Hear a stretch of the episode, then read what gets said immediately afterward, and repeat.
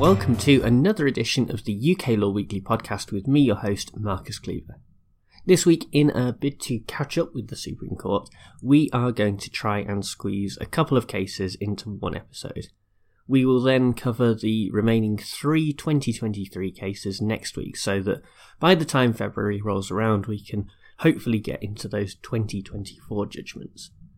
With that in mind, this week we will be first looking at TUI Limited and Griffiths, which has the citation 2023 UKSC 48, and then move on to Thaler and Comptroller General of Patents, which is cited as 2023 UKSC 49. The TUI case is pretty simple, and Thaler is an interesting case about AI, so hopefully we can do both justice. In TUI, the appellant Griffiths got very sick while on holiday in Turkey and decided to sue the travel company. At trial, he provided uncontested expert evidence that the upset stomach was likely caused by the food and drink at the hotel. Instead of contesting the evidence, TUI poo pooed the expert evidence in its closing submission.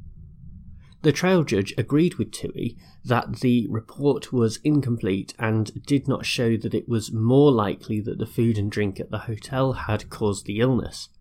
As such, the claim was dismissed. When the proceedings made their way to the Supreme Court, the justices began by noting that our justice system is adversarial, and so any evidence presented that the other party does not agree with should be challenged by cross examination. This allows the witness to clarify any points that may be unclear, so that the judge gets the whole picture.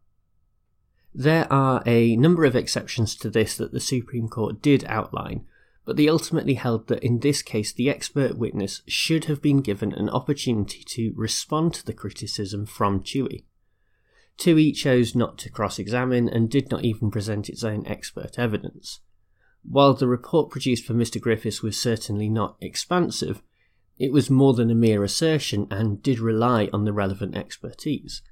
As such, when the trial judge relied on TUI's criticism of the report, they denied Griffiths a fair trial. Now, in writing for the UK Human Rights blog, the barrister Edward Waldegrave examined this decision and said that it might present practical difficulties moving forward. In particular, advocates may face difficulties in making sure that they do achieve the fairness requirements when challenging evidence. Indeed, in his judgment, Lord Hodge suggests that things might be tricky when the time for cross examination is limited and a party is also limited in terms of its resources. Nevertheless, I think that Waldegrave exaggerates on this point. In this case, we are talking about a complete failure by TUI to engage with the evidence and then dismissing it during their closing argument. It is true that our adversarial system, with the presentation and challenging of evidence and witnesses, is seeking a perfection that it will never quite achieve. But it is not perfection that the Supreme Court is asking for here, just more than the bare minimum.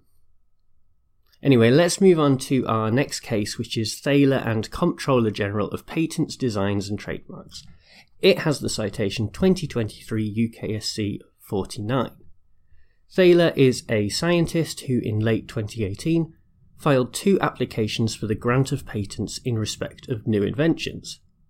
However, when the applications were filed under the Patents Act 1977, the interesting thing was that they stated Thaler himself was not the inventor. He was told that under Section 13, subsection 2 of the Act, as well as Rule 10, sub Rule 3 of the patent rules, he would have to file a statement of inventorship and a background as to his rights to the respective patents. Thaler's response was that the inventor was in fact Dabus, an artificial intelligence, and that he had a right to the patents as the owner of that machine. The comptroller was not having this. They said that Dabus could not be an inventor under the Act, and Thaler could not apply for a patent simply because he owned the machine. As such, his applications would be taken to be withdrawn at the end of 16 months, in line with the rules. When this case got to the Supreme Court, the justices were keen to highlight that their decision has no bearing on whether technical advances derived from AI should be patentable. Instead, this case is about the interpretation of the legislation and the status of Dabus as an inventor. They began with the 2007 decision in Rhone Poulenc Rorer and Yeda Research and Development, where it was held that an inventor must be a natural, real life person. This lines up with the provisions in the legislation as well, so the Supreme Court felt no need to derivate from that interpretation. The next question was whether Thaler could nevertheless apply and be entitled to a patent because of his ownership of Dabus.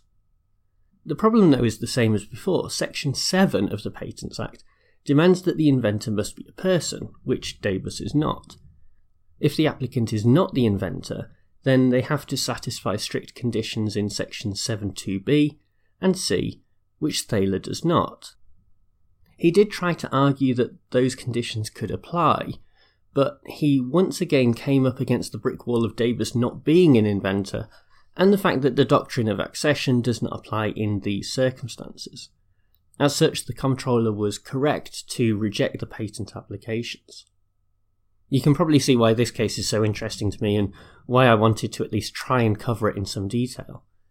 On the surface, the answer for the court was pretty simple. Section 13 demands that the applicant identifies the quote, person or persons whom he believes to be the inventor or inventors, end quote. And the case law is clear that this should be an actual person rather than an AI. Nevertheless, this application by Thaler does prompt a question about whether the law should change. AI represents such an advance in technology that it is no longer silly or like something out of Star Trek to suggest that an AI genuinely did invent a new device or process. It would not really be right to say that the person who programmed the AI was the inventor because the machine itself is learning along the way and takes on something of a life of its own beyond the initial programming. However, any change to the law would have to proceed very carefully. What rights and responsibilities does an inventor have, and how can they be exercised by an AI that knows nothing of royalties or deciding how an invention should be used? Parliament is still thinking about how to legislate around AI, and this is but one more thing to think about as the technology develops. Well, thank you very much for tuning into this podcast, and thanks as ever to bensound.com who provide the theme music. There is a storm raging outside at the moment, so I apologise if that's in the background noise to this podcast. I always do my best to get rid of any background sounds, but uh, this storm really is raging, and I hope you're not too badly affected yourselves. Quick reminder before we go that if you'd like to support the podcast and help to keep it ad free, then you can subscribe to my newsletter and earn yourself some perks, including more content from me each week and a free ebook on how to answer essay questions on a law degree. If that sounds like something you're interested in, do check out the link in the description to this podcast episode. Anyway, I'll be back with another episode next week, but for now, bye!